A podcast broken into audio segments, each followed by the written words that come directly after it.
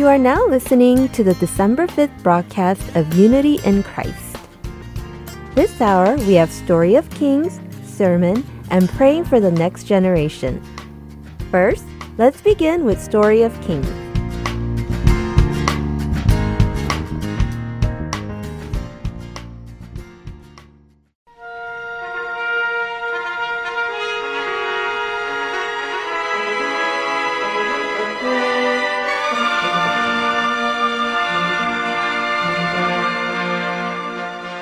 Hello, Heart and Soul listeners. This is Brian Winston from Story of Kings. Today, we'll learn about Joram, also called Jehoram, who was the ninth king of northern Israel.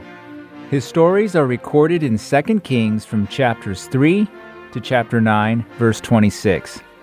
Joram was also the brother of Ahaziah, the eighth king, whom we learned about last time. Even though Ahaziah witnessed two judgments by fire, his heart remained hard and he did not turn to God. When his life expired after reigning Israel for two short years, Ahaziah did not have a successor. For this reason, his brother Jehoram, or Joram, became king. In 2 Kings chapters 8 and 9, Jehoram's name is recorded as Joram. This is because while Jehoram or Joram, was reigning over northern Israel, Jehoshaphat's son, Jehoram, was also reigning over southern Judah. Since there were two kings with the same name at the same time, one over southern Judah and one over northern Judah, the name Joram was given to Jehoram of northern Israel, so that they would not confuse the two kings. Therefore, we will call the ninth king of northern Israel by the name Joram. Joram became king over northern Israel in the 18th year of Jehoshaphat, king of Judah. Joram reigned for 12 years. The Bible says he did evil in the sight of the Lord. The following is taken from 2 Kings chapter 3 verses 2 and 3. He did evil in the sight of the Lord, though not like his father and his mother, for he put away the sacred pillar of Baal which his father had made. Nevertheless, he clung to the sins of Jeroboam, the son of Nebat, which he made Israel sin. He did not depart from them. Joram's father Ahab and his mother Jezebel made a temple for Baal. They placed the form of Baal there and served Baal and other foreign gods openly in public sacrifices. However, Joram put away the sacred pillar of Baal. Nonetheless, this does not mean that Joram implemented a religious reformation. As seen from 2 Kings chapter 10 verses 26 and 27, the sacred pillar of Baal reappeared toward the end of Joram's reign. Therefore, the biblical scholars tell us that Joram did not actually get rid of the sacred pillar of Baal, he hid it somewhere. The Bible says Joram was not like his parents, but nevertheless he clung to the sins of Jeroboam, the first king of Israel, who set up temples in Israel so that his people would not go to Jerusalem in southern Judah to worship God. In 2 Kings chapter 3, there is an incident that shows how Joram knew God but did not trust God and how he did things according to his own impulse. The incident involved rebellious Moab and Joram going to war against them. When Joram became king, Moab was subject to Israel, but they were still hostile towards each other. During Ahab's time, King Mesha of Moab supplied Ahab with a hundred thousand lambs and with the wool of a hundred thousand rams. However, after Ahab died, Moab rebelled against Israel. Joram was angry and wanted to reprimand Moab militarily. Joram sent a messenger to King Jehoshaphat of Judah and asked to join him to attack Moab. Jehoshaphat readily accepted Joram's request. Joram and Jehoshaphat led their joint forces to the wilderness of Edom to attack Moab. That was an interesting strategic move, given that Edom was a desert located south of Moab. In fact, this was on the opposite side of where King Mesha of Moab's army was stationed. Mesha and his troops were controlling the northern route. Naturally, there was a faster northerly route to Moab, but Joram and Jehoshaphat decided to go around the southern route where the Moabite army had less of a presence. They thought this was a way to easily overthrow Moab without a big battle. Also, if they could go around the wilderness of Edom, the king of Edom would help them and they would gain additional military support. However, during their southern campaign, an unexpected difficulty appeared. On the seventh day of going through the southern wilderness, their army and livestock ran out of water.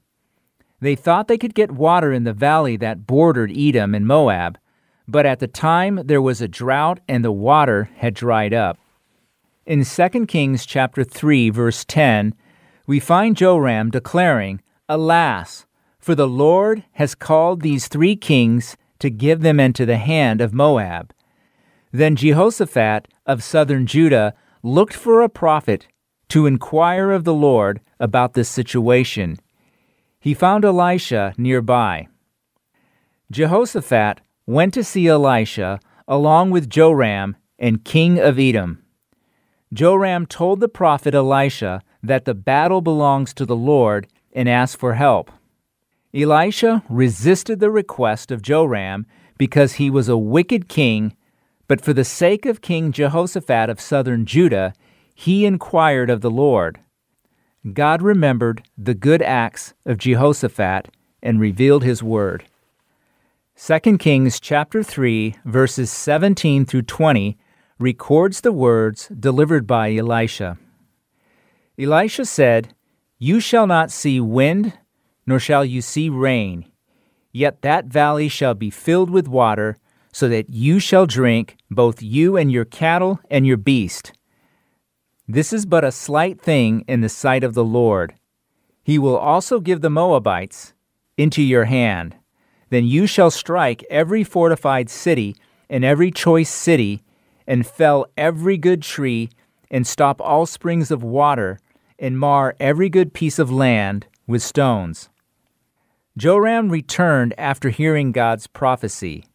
The next morning, at the time of offering the sacrifice, the dry valley was filled with water, so the army and livestock were able to drink and become revived. All the people of Moab heard that the allied forces of Israel, Judah, and Edom were about to attack them. Therefore, they mobilized their forces and stood at the entrance of the valley that bordered Moab and Edom and prepared for battle. However, after God intervened as he had spoken through prophet Elisha, Moab's fortified cities collapsed, and every good tree, springs of water, and piece of land became ruined. The Moabite army started to flee from Israel. The king of Moab saw that he could not overcome the joint forces of Israel, so he offered his eldest son as an offering to the Moab god Chemosh. The Moabites believed that they were in hardship because their God was angry.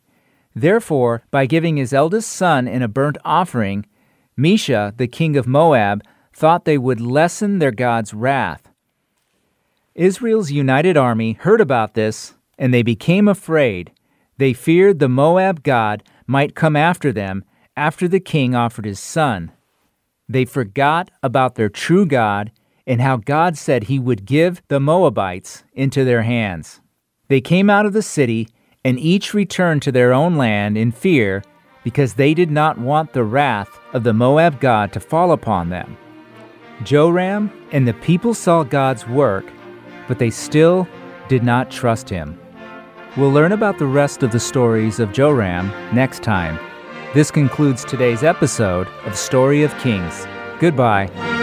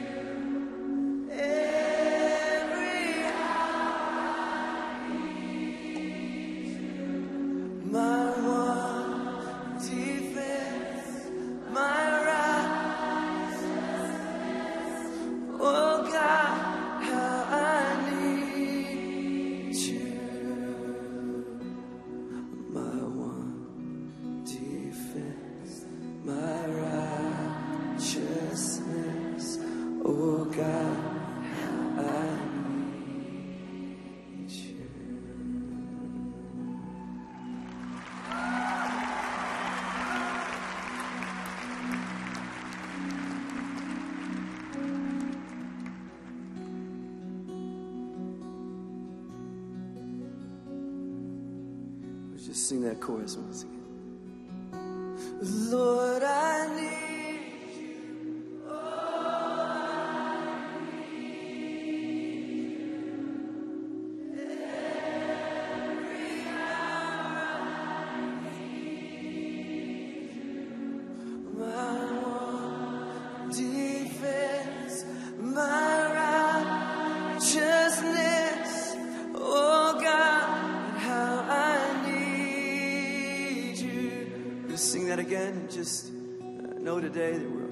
sons and daughters today of a living God, of a loving God, of a loving Father. We're brothers and sisters in the house, and we just say that together that we need Him. How much we need God today. So, with, with all your voices as one, with all the men and women, all the harmonies in the house, let's just sing it together. Come on. Lord, I need.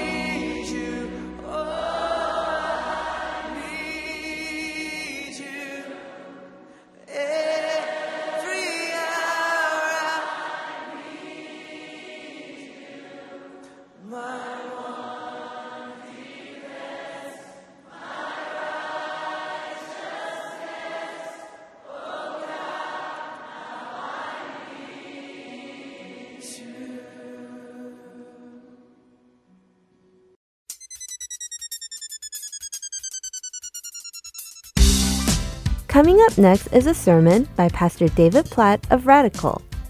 Today's topic is Hope for the Hurting. I hope you have a blessed time with Pastor David. If you have a Bible, and I hope you or somebody around you does that you can look on with, let me invite you to open with me to Ruth chapter 3. Chapter 3, verse 6. So she went down to the threshing floor and did just as her mother in law had commanded her. And when Boaz had eaten and drunk and his heart was merry, he went to lie down at the end of the heap of grain. All right, let's pause there. Can you imagine this? Like, put yourself in Ruth's shoes at this point. She has snuck into some hiding place near the threshing floor. She's sitting there quietly watching. Like, this is intense. You can almost hear her heart beating nervously. This is romantic. She's watching her man winnow. And as his work draws to a close, he goes to the far end of the grain pile where no one else happens to be. He lies down, he looks up at the stars, and quietly drifts off to sleep. While Ruth sits back waiting, watching for clues to know when he's fallen asleep. So Ruth does not want to move too soon. So she waits until it's time. Verse 7 continues Then she came softly and uncovered his feet and lay down. Whoa. There she is. She has done it. Ruth has uncovered Boaz's feet. She's laying down either perpendicular or parallel to him. We don't know. What we do know is that her heart is beating really fast right now. And the audience is squirming with fear and excitement. Like, what is going to happen next? Verse 8 says, At midnight, the man was startled and turned over. And behold, a woman lay at his feet. So something startled him. Most commentators think that it's the cool breeze on his legs, probably kicked in and woke him. So he reaches over to cover himself, and to his amazement, he sees a woman. Behold, the text says, a woman. And here's what I love. Listen to what he says, verse 9. And he said, Who are you? But th- this question is so significant. Like, this is the question of the book. Who is Ruth? The Moabite? Because she looks a lot like an Israelite in this whole story. Who is this woman? And Ruth responds. She answered, I am Ruth, your servant. Now, pause here. She had refers to, referred to herself as Boaz's servant once already in the book, back in chapter 2, verse 13, to refer to someone on the lowest rung of the social ladder. But here, it's translated the same, but it's actually a different word in the original language of the Old Testament. The word here refers to a woman who is eligible for marriage, which leads directly into Ruth's next statement. She said, I'm Ruth, your servant. Spread your wings over your servant, for you are a redeemer. Now, this is where things get really interesting because if you notice, Ruth just left Naomi's game plan behind. Naomi had said, Uncover his feet, and he will tell you what to do. So the audience is listening. After they hear Ruth identify herself, they're waiting for Boaz to have the next word. But Ruth keeps going and says, Spread your wings over your servant, which was a common phrase in that day for the protection a husband would give his wife in marriage. So, talk about bold. The audience is wondering what in the world just got into Ruth? Because she just outright said, You're a redeemer, which means you can marry me. This is extraordinary. A servant telling her boss he can marry her. A Moabite telling an Israelite what he can do. A poor woman giving instructions to a rich man. This is forward to say the least. And she uses the same language that Boaz has used, had used back in chapter 2 when he prayed that the Lord would give Ruth refuge under his wings. Well, Ruth just said, Hey, Boaz, you know that prayer you prayed for me? Well, you can be the answer to that prayer if you will take me under your wings as your wife. You gotta love it when your wife uses scripture on you. But the picture here is bigger than even just Ruth, because as a redeemer, there would be a responsibility to care for Naomi also. Ruth is appealing to Boaz to protect not only her, but her family.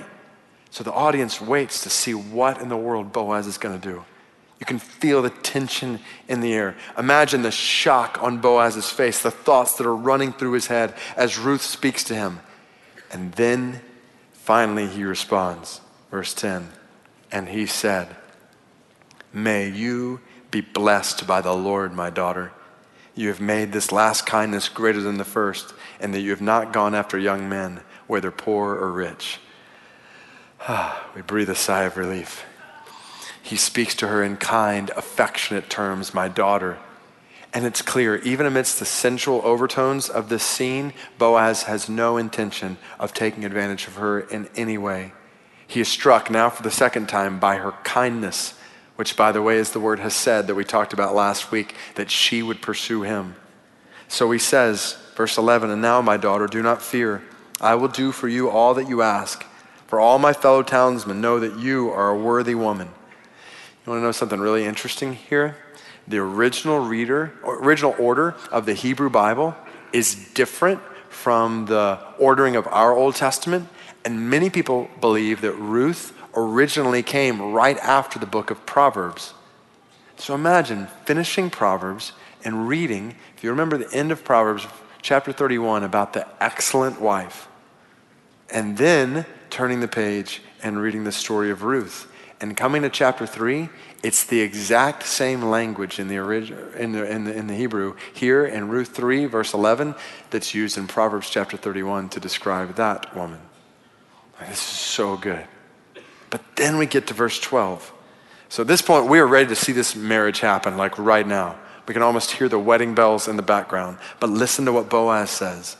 And now it is true that I am a redeemer. Yet there is a redeemer nearer than I. Oh no. Houston, we have a problem. There is somebody else. There's another guy who has the first right to redeem to provide for and care for Ruth and Naomi. So I'll explain more about that in a minute. But Boaz tells her, verse 13, remain tonight, and in the morning, if he will redeem you, good, let him do it. But if he is not willing to redeem you, then as the Lord lives, I will redeem you. Lie down until the morning. So Boaz says, Stay here by my side. You don't need to be out in the middle of the night alone at this point. You wait. And first thing in the morning, I'm going to Go and see if this other man wants to redeem you, which he can. So see the integrity of Boaz here. He's a man of standing, of noble character. But he also says, if this guy won't redeem you, I'll do it in a heartbeat. And with that, they fall asleep. Or maybe not.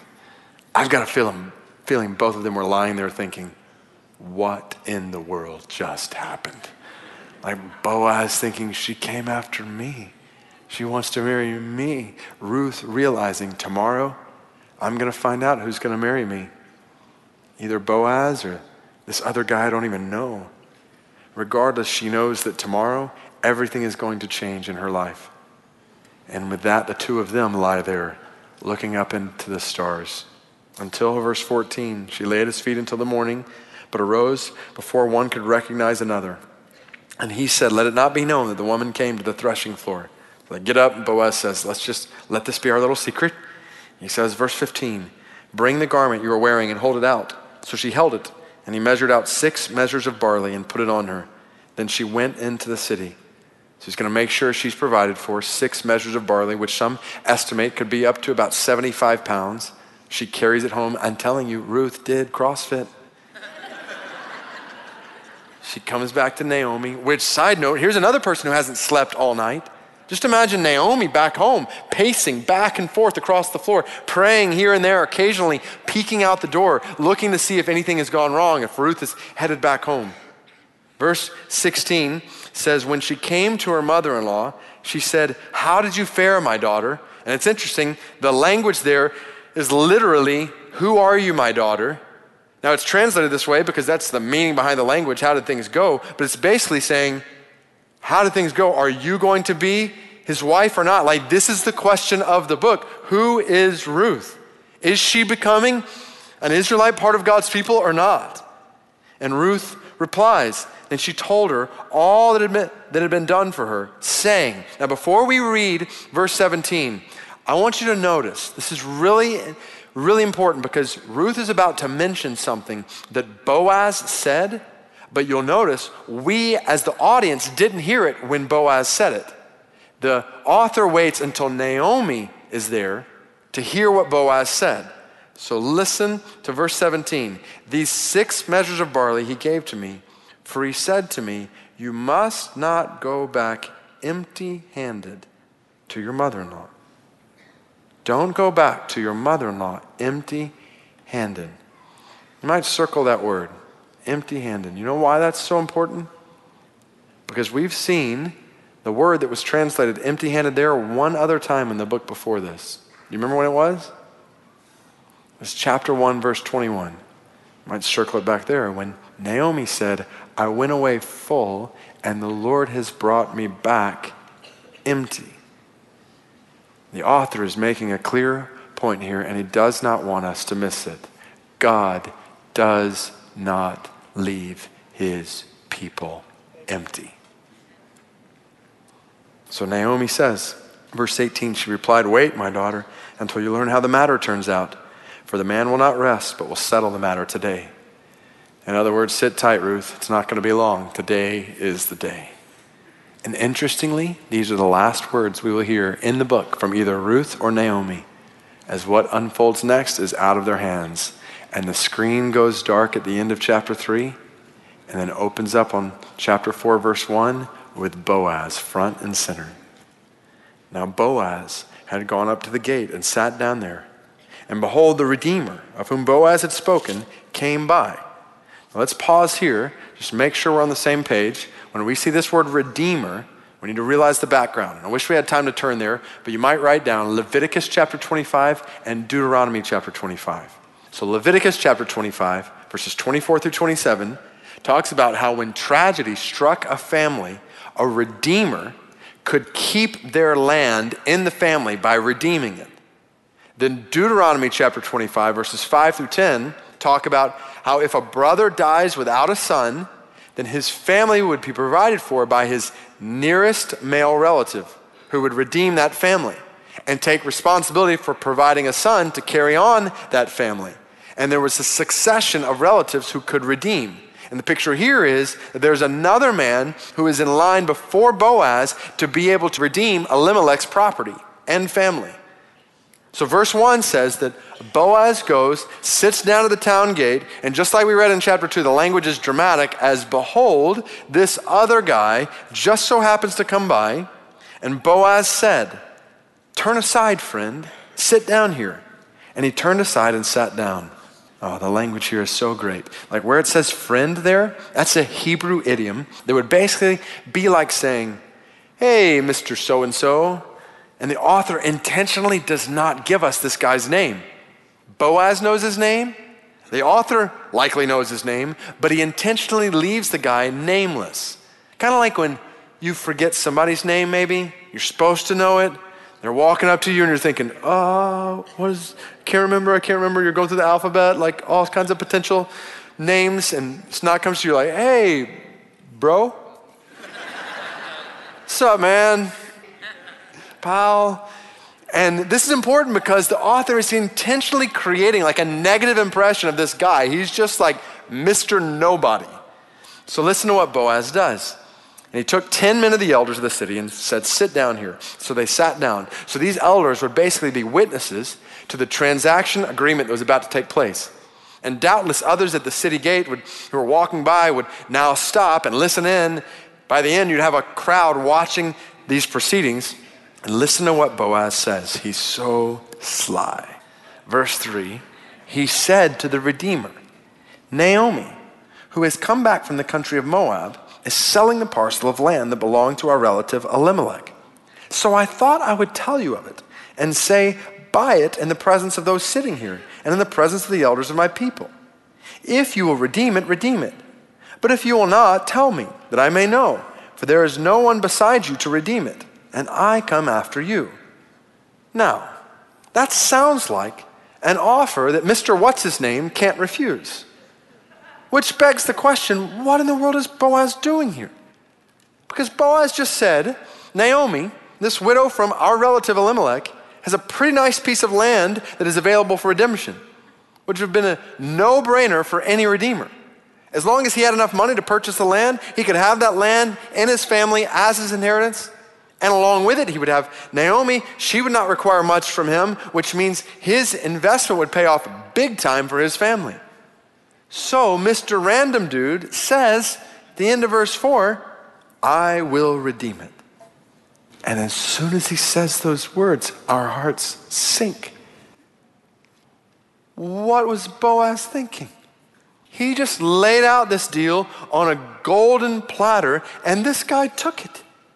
I mean, Boaz is noble and all, but this is taking things too far.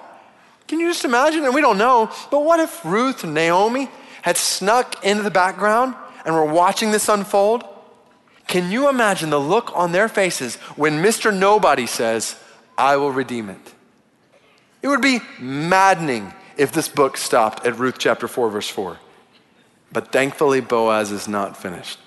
He speaks up again. Verse 5 Boaz said, The day you buy the field from the hand of Naomi, you also acquire Ruth the Moabite, the widow of the dead, in order to perpetuate the name of the dead in his inheritance.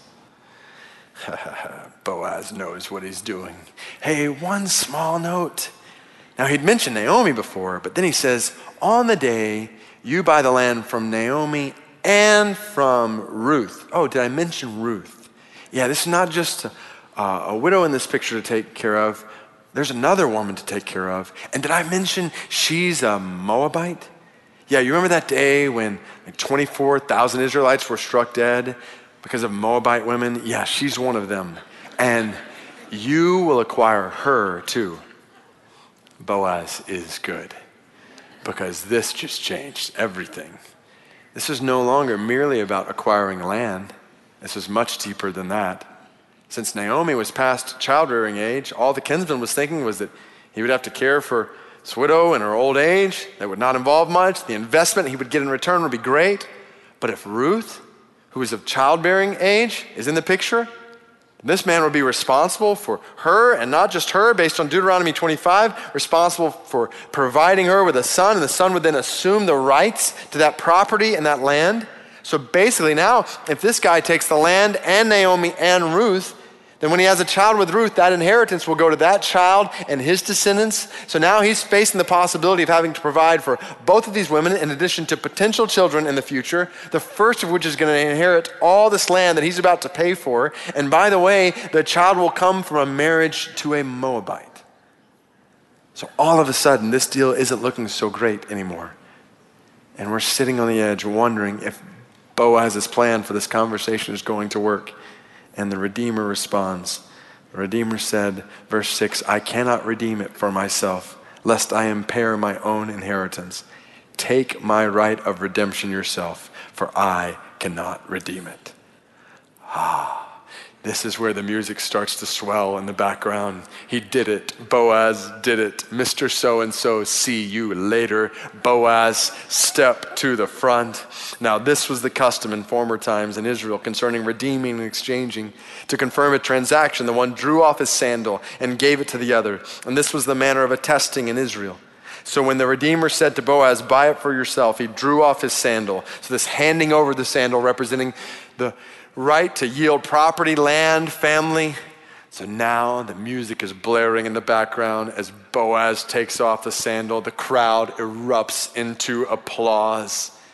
And then the scene dramatically quiets down, and Boaz gives an impassioned speech, his last words in the book. Verse 9. Then Boaz said to the elders and all the people, You are witnesses this day that I have bought from the hand of Naomi all that belonged to Elimelech and all that belonged to Chilion and to Mahlon. So that's the first part. All the property of Elimelech and his sons belongs to Boaz. And then also Ruth the Moabite, the widow of Mahlon, I have bought to be my wife. Did you see what just happened? Ruth the Moabite, the outcast, foreigner servant, just became a part of the people of God. The verse continues to perpetuate the name of the dead and his inheritance. The name of the dead may be, not be cut off from among his brothers and from the gate of his native place. You are witnesses this day. This family's name will not disappear, it will be maintained. Remember, that's the problem that was set up in the beginning of the book, and Boaz is set to solve it he finishes his speech. Today you are witnesses. And then, verse 11, then all the people who were at the gate and the elders said, We are witnesses. May the Lord make the woman who is coming in your house like Rachel and Leah, who together built up the house of Israel. What a prayer. May this childless woman be fertile. Rachel and Leah had 12 sons between the two of them who would lead the 12 tribes of Israel. It's quite a prayer. And then, May you act worthily in Ephrathah and be renowned in Bethlehem. And may your house be like the house of Perez, whom Tamar bore to Judah, because of the offspring the Lord will give you by this young woman. Ah, I wish we had time there. We could look at Genesis chapter 38, the story of Tamar, a Canaanite woman who carried on the line of Judah. So much there. But the point is, these witnesses pray for God's blessing on Boaz and Ruth's line. And then in verse 13, so Boaz took Ruth, and she became his wife. And he went into her, and the Lord gave her conception, and she bore a son. You know what's so interesting about this story? Like you have all this buildup, like all of chapter two to talk about one day in a field, all of chapter three to talk about one tense night on the threshing floor, all this buildup over 12 verses in chapter four at the town gate. And then in one verse, they get married and have a baby. Like just like that. And just like that, the two problems introduced at the start of the story are solved food and family. And did you notice the subtle picture the author gives us? Highlight or underline it, otherwise, you will miss it. The Bible says right in the middle of verse 13 there, the Lord gave her conception. So we see the Lord, God, behind the scenes all throughout the book, but two times the author makes sure we don't miss his presence. The first was back in chapter 1, verse 6, when the Lord provided food in Bethlehem. The Lord provided food. Now, here in chapter 4, verse 13, the Lord gave her conception. The Lord provided family. Don't miss it. The Lord God is the only one who can provide for your deepest needs. Verse 14 says, Then the women said to Naomi, Blessed be the Lord, who has not left you this day without a redeemer, and may his name be renowned in Israel. So the scene now is a birthday party. There's a lot of ladies partying, and the spotlight shifts to Naomi. It's funny how Ruth and Boaz are hardly even mentioned here. Instead, the character in the spotlight at the start is brought back to the spotlight in the finish. The one who was woefully bitter is now wonderfully blessed. These women give credit where credit is due. Blessed be the Lord. And it's interesting that the child is actually called the Redeemer here. It's the only time in the Old Testament this term is used to refer to anyone but an adult. But the picture here is this child will be the one to inherit the property and carry on the family. Remember that.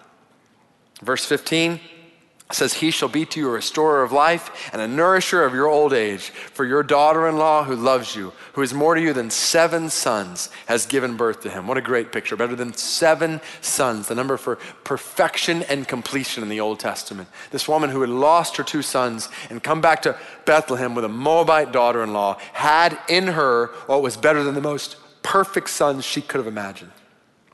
So, this is the point where we all let out an ah and a sigh of relief. We look at each other and we say, That was a great story. The next verse, verse 16, says that Naomi took the child and laid him on her lap and became his nurse. And this is the moment where we start gathering our things to get up and walk out of the theater. We're ready to leave now. We rise from our seats, we're walking about. But have you ever gone to a movie and the credits start as you're walking out, but all of a sudden something else pops up on the screen? Maybe you're almost out of the theater and you hear one of the characters come back on and you go running back in to see what's happening, a post credit scene. So that's the feeling here when you get to verse 17. And the story's been awesome. You're getting up to walk out and listen to what happens. Verse 17 says, The women of the neighborhood gave him a name, saying, son has been born to Naomi. They named him Obed. Obed? He was the father of Jesse, the father of David. What? This is the story of how we got King David? Like Israel's most famous king? What, Ruth is King David's great grandmother? Who knew? Like, this just took things to a whole new level. Do you realize what just happened? God just used a Moabite woman and an otherwise hopeless Israelite family to bring about the future king of Israel. And the book ends with a genealogy. I want you to read this with me. This is kind of the parts of the Bible we kind of skip over, right? Just a bunch of names. But count with me how many generations are mentioned here. Okay? Count how many there are. Now, these are the generations of Perez. Perez fathered Hezron. Hezron fathered Ram.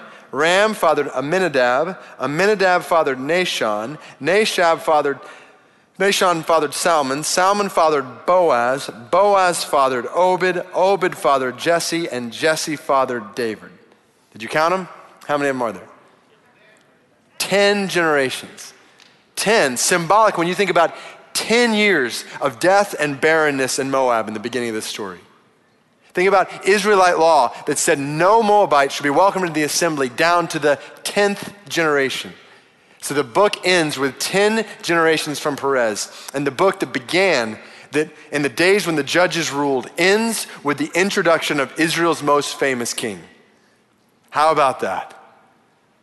Is that incredible or what? Like, so here's, here's, here's the question what, is, what does that mean? Like, why would God want this story to be preserved for thousands of years? And what in the world does this story have to do with you right where you're sitting today? And the answer is this story is a part of a much, much bigger story that involves you right where you are sitting today. I want you to think about this word redeemer that we've seen all over the story, particularly today.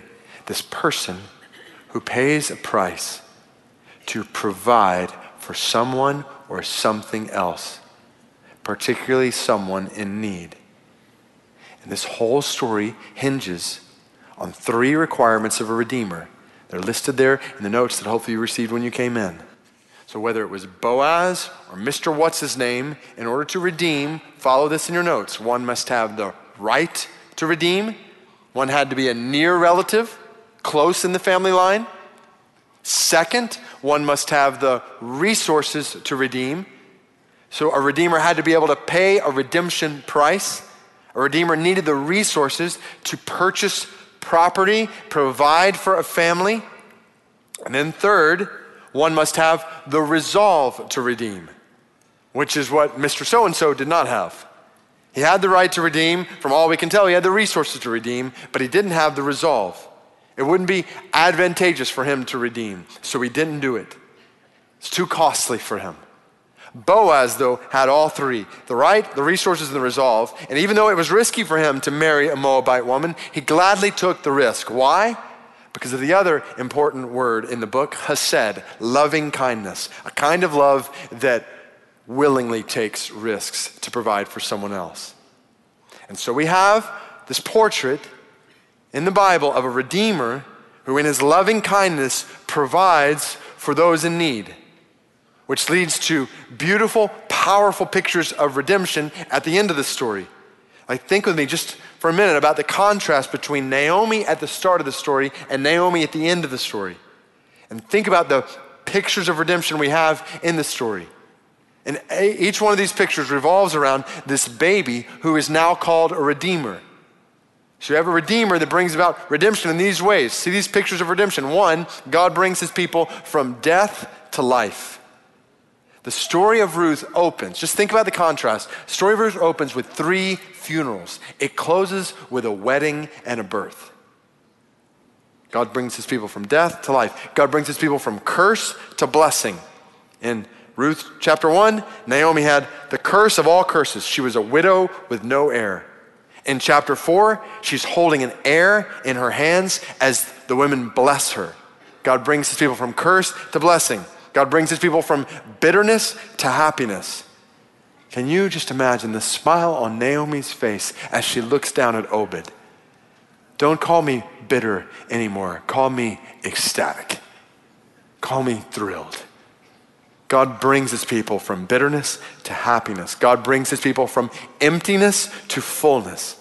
At the end of chapter 1, Naomi opens her hands and says to the women of Bethlehem, I have nothing. At the end of chapter 4, Naomi folds up her arms around a precious little baby as the women of Bethlehem say, You have everything. From death to life, curse to blessing, bitterness to happiness, emptiness to fullness, and ultimately, God brings his people from despair to hope. And the story ends not by looking back at a painful past, but by looking forward into a joyful future through this child. But even that's not all. Because there is one more post credit scene that we cannot miss. You see, this story doesn't actually end in Ruth chapter 4. Turn with me over to Matthew chapter 1. The first book, the first chapter of the New Testament. Matthew writes this book specifically to Jewish readers who would have been familiar with all the stories in the Old Testament, including this story. So let me show you in the Bible the next time we see Boaz and the next time we see Ruth. Start with me in Matthew chapter 1, verse 5. In this list of names, we read, and Salmon, the father of Boaz by Rahab. Boaz, whose mom, by the way, was Rahab, the Gentile prostitute of Judges chapter 2. Do you think that had something to do with why Boaz was so sensitive to the needs of an outcast, despised Moabite woman named Ruth? and Boaz, the father of Obed, by Ruth. So there they are Boaz, Obed, and Ruth. And Obed, the father of Jesse, and Jesse, the father of David the king, which is where the book of Ruth ended. But here the names continue all the way down to verse 16, where we read, And Jacob, the father of Joseph, the husband of Mary, of whom Jesus was born, who is called Christ. If only the Old Testament hearers could have seen where the real end of the story was going. They would have been sitting in the theater for a long time. But this love story hidden away in the Old Testament is intended to point us to a much greater love story highlighted in the New Testament, where we see a picture of our hope for redemption. So listen closely, don't miss this. The story of Ruth is not ultimately about redemption through a baby born in Bethlehem named Obed. The story of Ruth is ultimately about redemption through a baby born in Bethlehem named Jesus. The story of Ruth ultimately points us to the love of Jesus, our Redeemer. So, what does this story have to do with you and me? Here you and I sit, sinners in a world of suffering, separated from God, destined for eternal death and suffering as the curse of sin in our lives and in the world around us. But, ladies and gentlemen, that does not have to be the end of your story. Sin and pain and suffering do not have to be the end of our story. Do you know why? Because our Redeemer has come and his name is Jesus. So let's ask the questions. One, does he have the right to redeem us? Absolutely, he does. Jesus is like us in every way, born like us. This is the miracle of Christmas. God has come to us in a robe of human flesh, like us. He is near to us, our kinsman. Two, does he have the resources to redeem us? Absolutely, he does. He has perfect power and complete authority over skies and seas, over sickness and disease, over sin and suffering, over death and the grave. Without question, Jesus has the resources to redeem us. So, three, does he have the resolve to redeem us? Does Jesus have the resolve to redeem you and me?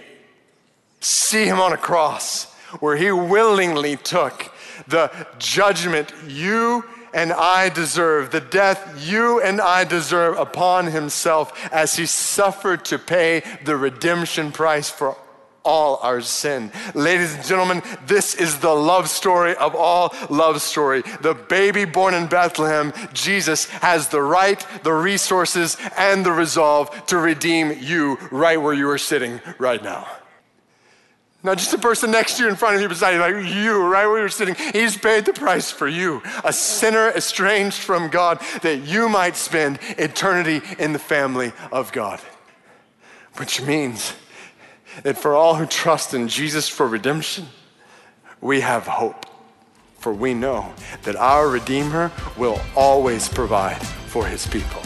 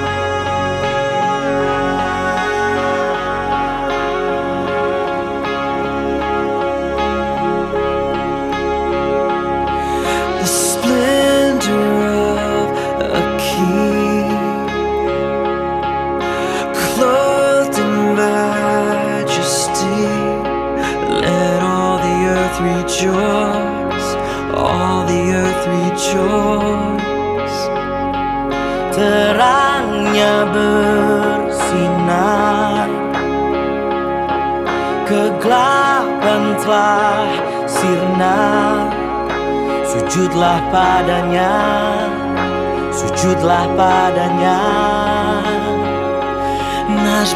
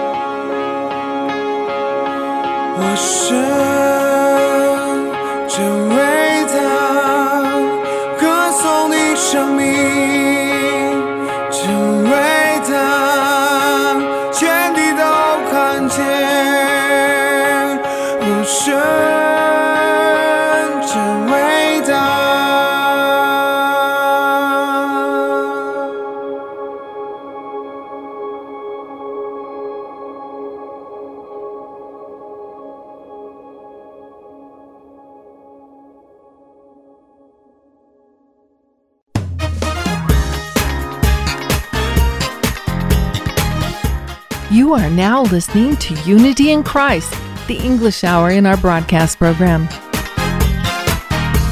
Download the app for Heart and Soul Gospel Ministries, available on Play Store and App Store. You can now listen to this week's or past week's programs on your Androids or iPhones. Just search for Heart and Soul to find it in the store. If you have any questions, please call us at 602 866 8999 or heartandsoul.org at gmail.com. That's H E A R T A N D S E O U L dot org at gmail.com.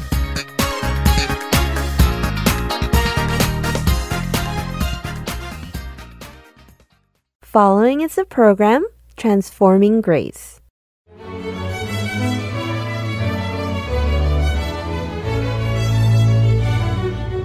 Hi, I'm Leslie Martin. What a joy to be with you today as I share my book, Transforming Grace. Join me as we look at God's provision in this humble book about His unending, life changing grace and love for each one of us.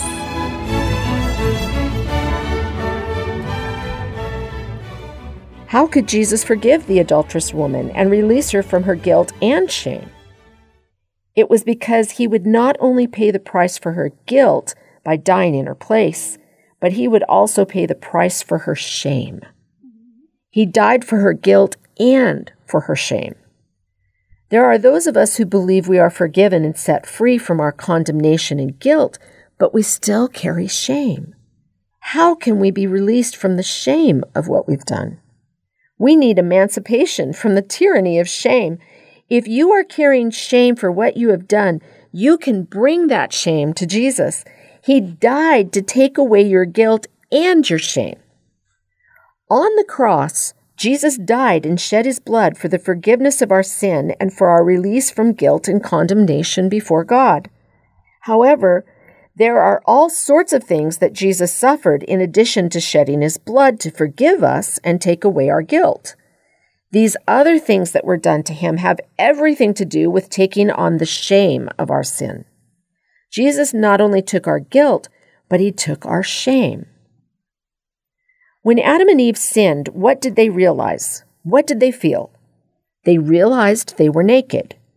Their nakedness was a part of their shame. How did Jesus die on the cross? He was naked. As he hung on the cross, the scene wasn't like those beautiful paintings that show a cloth modestly covering him. There was nothing covering Jesus. He didn't even have a scratchy fig apron. He hung naked and exposed in the full shame of the cross because he was taking our shame. Did he have to die naked to pay the price for our sin? No. He simply had to die for our sin and shed his blood. He was stripped because he took our shame. He took our feelings of humiliation, embarrassment, and fear of exposure. Let's look further at the Bible's account of Jesus taking our shame. People humiliated Jesus. They pulled out his beard and spit in his face. Did he need to have someone spit in his face in order to pay the price for our salvation? No. But that was the practice at that period of history and in that culture to shame someone. You spit at them. Jesus took the spit. They dressed him in a king's robe and shoved a crown of thorns on his head.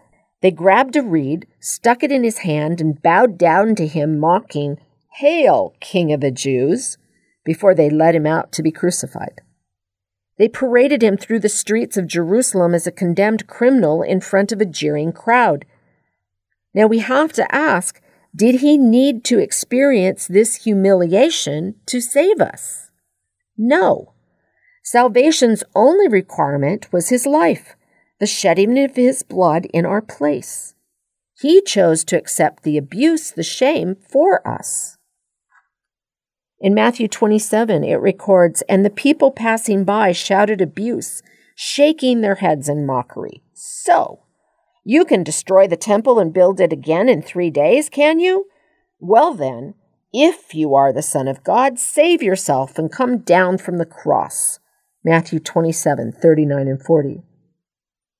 While Jesus hung on the cross, the bystanders shamed him. Oh, the humiliation of it all! He was hanging there naked for us, and no one stood up for him. No one spoke encouragement or tried to comfort him. Instead, they derided him. If you are the Son of God, come down from the cross. Oh, you think you're so great? Shame on you! Shame on you! Shame on you! Matthew continues in Matthew 27 41.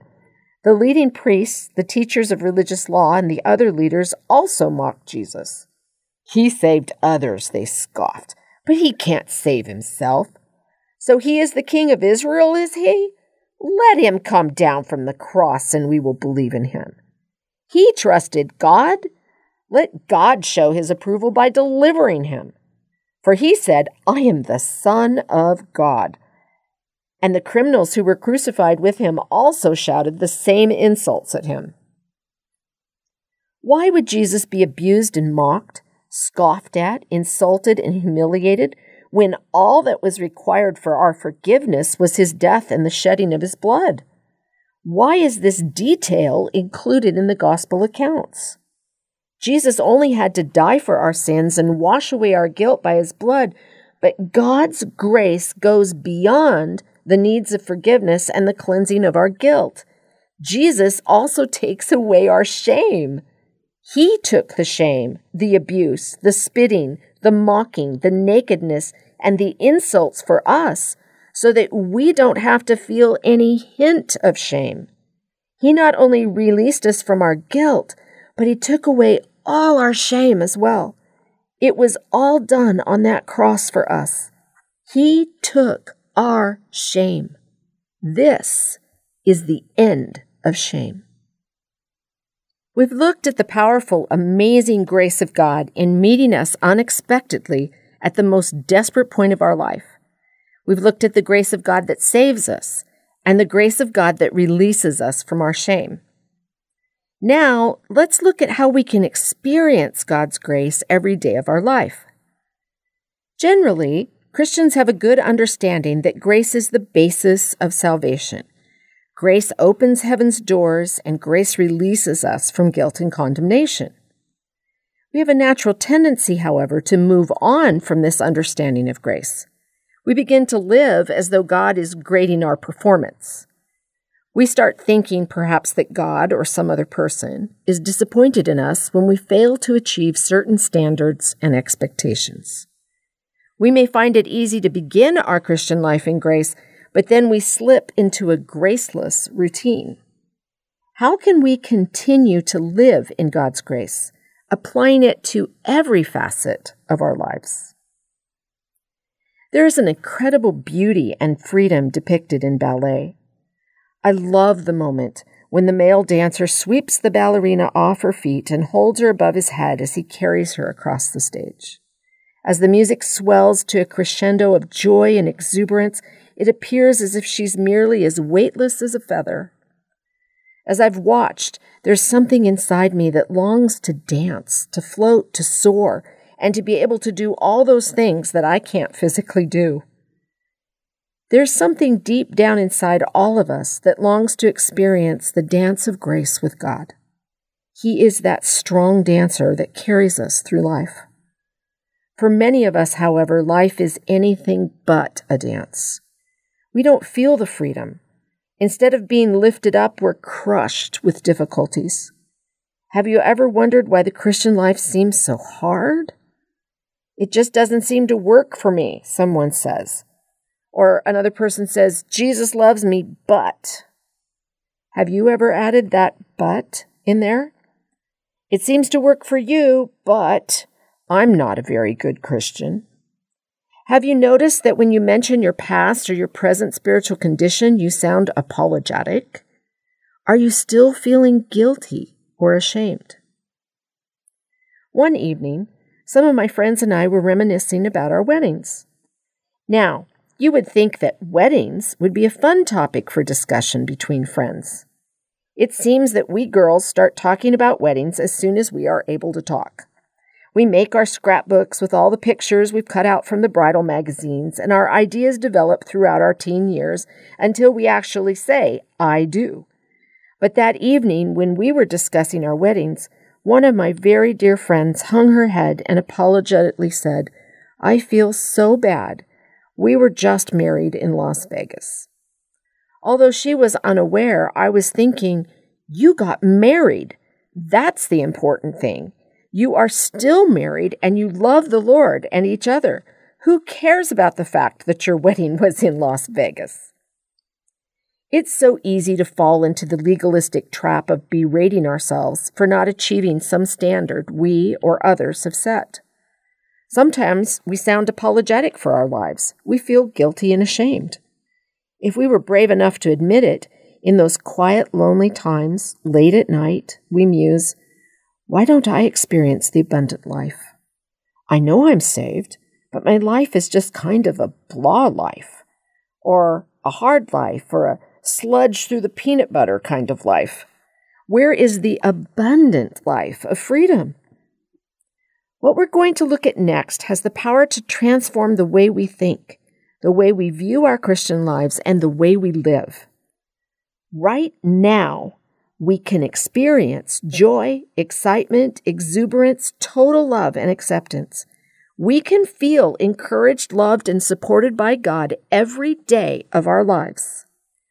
The psalmist wrote in Psalm 37 23, The steps of the godly are directed by the Lord.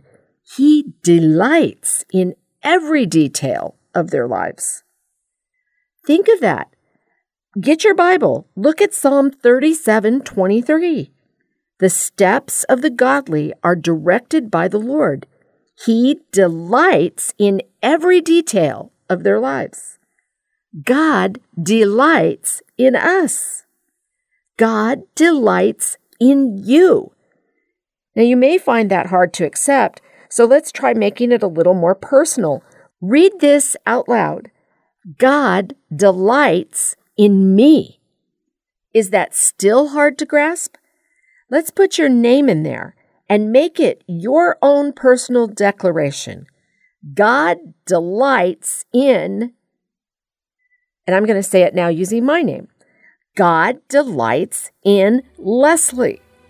Now you say it God delights in. That's right. God delights in you. I hope you enjoyed this portion of God's transforming grace. We'll see you next time. God bless.